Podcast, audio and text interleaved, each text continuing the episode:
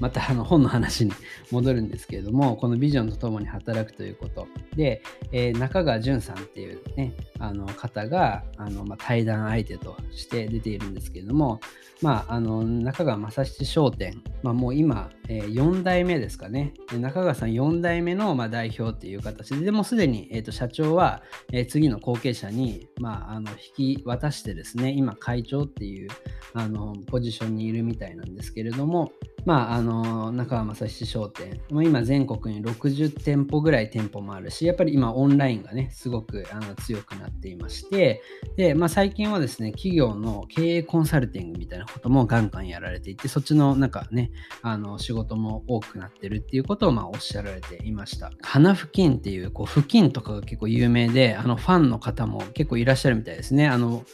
僕の周りでも結構ファンであの買ってるんですっていう人がいたんですけれども、で、まあ、このビジョンの話の本の中でなぜ中川さんが出てきているかっていうところで言うとまさに、えー、中川正史商店の中川淳さんが、えビジョン経営をしているんですね、えビジョンっていうものを明確に打ち出してそれによってえー、いわゆるステークホルダーという周りの企業さんとかあるいは最終的な消費者の心も、えー、動かして共感を得て、えー、ビジネスをどんどん大きくしているという会社さんですね。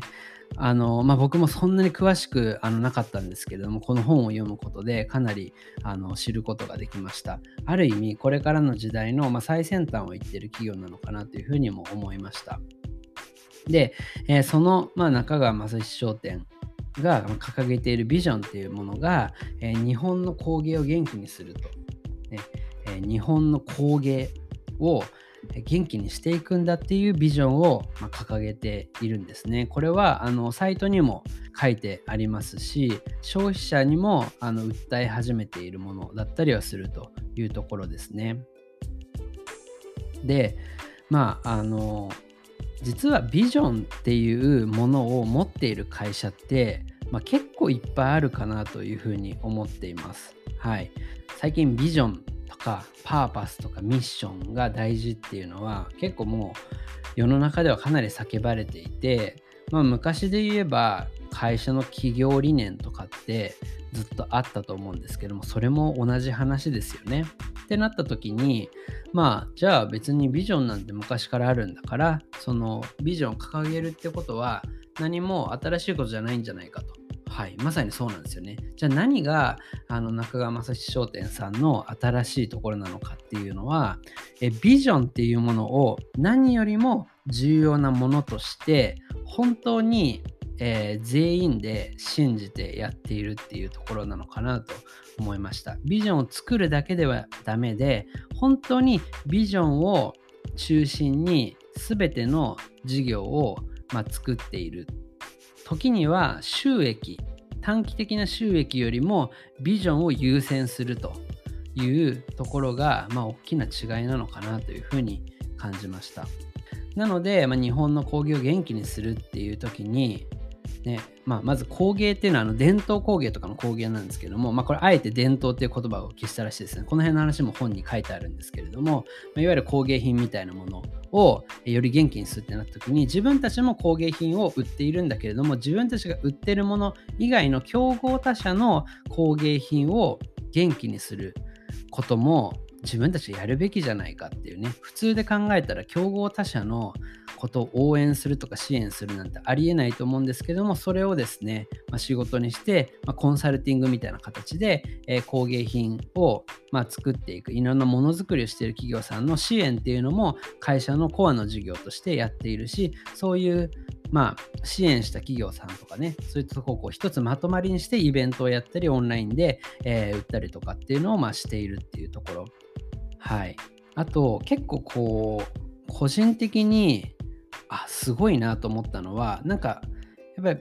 この日本の工芸を元気にするっていうビジョン自体が、まあ、ブランドになってるんですね、まあ、ホームページにもまさにこの日本の工芸元気にするってドーンとでかく書いてありますしやっぱりこのビジョンが中心に回っていてそこにこうファンとかえー、関連会社とかどんどん集まってきているっていう会社になってると思うんですけれども僕も結構ブランディングとかですね勉強したし、えー、とこのラジオでもあのブランドの基本とかあの作る編みたいな話をちょっと前にしてるんで、ぜひあの聞いていただきたいなと思うんですけれども、基本的な考え方は、まあ、ブランドっていうものは消費者にえー、ベネフィットをどう感じてもらうかっていうところですね。まあ、まず誰がターゲットで、そのターゲットがどんなベネフィットを感じるのかっていうことを言語化していくっていうことがブランディング活動の出発点だったりするんですけれども、まずですね、この工芸を元気にするっていうことって、ね、まあ消費者のベネフィットに直接はあのつながらないじゃないですか。工芸が元気になっても、その工芸品を買う人が何か幸せになったりするわけじゃないじゃないですか。この辺が結構個人的には面白かったですね。ブランディングのこう、まあ、定石みたいなところで言うと、やっぱりターゲットに、えー、いかにそのベネフィットを提供するかっていうところなんですけど、まあ、これはあの、中川さんが言ったんですけども、こう消費者とかあのお客さんを、えー、ターゲットにして、まあ、ビジョンとかブランドを作ってしまうとなんか顧客にこびてしまうっていう。でそれによって、えーと、本当の意味での、まあ、ブランドができないんじゃないかっていう、まあ、これはもう中川さんの考え方だと思いますけどもあなるほどなと。かなりこの辺りはま勉強になりましたね。はい。まあ、こういった中で、まあ、あの中山正史商店さんはやっぱり日本の工芸っていうのが今どんどんどんどん、まあ、厳しい状態になってるわけですね。日本中で、まあ、そういったものをいかに元気にしていくか。蘇らせるかっていうことを、ま、掲げてですね、え、共感を得て成長している企業になります。でこれはただ、ま、すごく珍しい会社かというと、ま、そうではなくてえー、時代や社会に対して違和感を持ってですね、え、それに対してこの本だとクリティカルな、え、視点でオルタナティブな提案をしている事業。っていうのがま大事だと言ってですね、これも英語ばかりでわかんないですけども、まあ、クリティカルっていうのは批判的なっていうところですね。えー、今の世の中の当たり前って本当にそれでいいのかみたいなことで、オルタナティブっていうのはまこう代替できるような、ちょっとこう、今とは違う形の新たな提案をする事業っていうところですでにここで成功してる企業の例として無印良品とか出てましたね。あのやっぱり世の中の潮流としてこう同じものでもパッケージをいい感じにかっこよくしたり綺麗にしたり目立つようにすれば、えー、より高く買ってくれるよねたくさん買ってくれるよねっていうのを、まあ、どんどん打ち出してた、ね、時代からいや本当のものの良さっていうのはもの自体にあるんだから見せ方なんかで変える必要はないっていうのでまあ無印、えー、もう印、まあ、いわゆるこう、ね、見た目をえー、変にこう飾らずに本当にいいものを、まあ、売っていくっていうことを、まあ、やろうとした企業が無印良品さんですよね。はい。まあ、これでですね、あれだけ世界中にそのコンセプトが受けている。これは、えー、現状の世の中っていうものに違和感を持って、それに対して、えー、新たな提案をしている企業ですね。あとはテスラっていうね、あの最近結構話題のテスラですけれども、テスラモーターズですね。あの、車の会社ですね。えー、各社が、まあ、その車の乗った時の快適性とかそういったものあるいはあの事故を事故を少なくするとかっていうことを、まあ、ミッションビジョンに掲げているところに対して、まあ、今の石油依存っていうもう世の中に違和感を持ってそれを変えていくんだっていう大きなビジョンを打ち出してどんどん成長しているのがテスラですよね。はい。まあ、こういった形でですね、え時代や社会に対してこう違和感を持って、そこに対して、えー、まあ、クリティカルでオルタナティブな提案をする企業っていうのが今伸び始めている。なんで中川さんの会社もまさにその一つなのかなというふうに感じました。で、まあでもこの辺り話していると、まあ、結構やっぱり、あの戻ってくるととしてこととしては、まあ、言動の一致っていうところで、まあそのビジョンっていうものを本当に掲げるんだとしたら、えー、自分たちがやっている事業も確実にまあそれに合わせてやっていく。結構日本って文化的に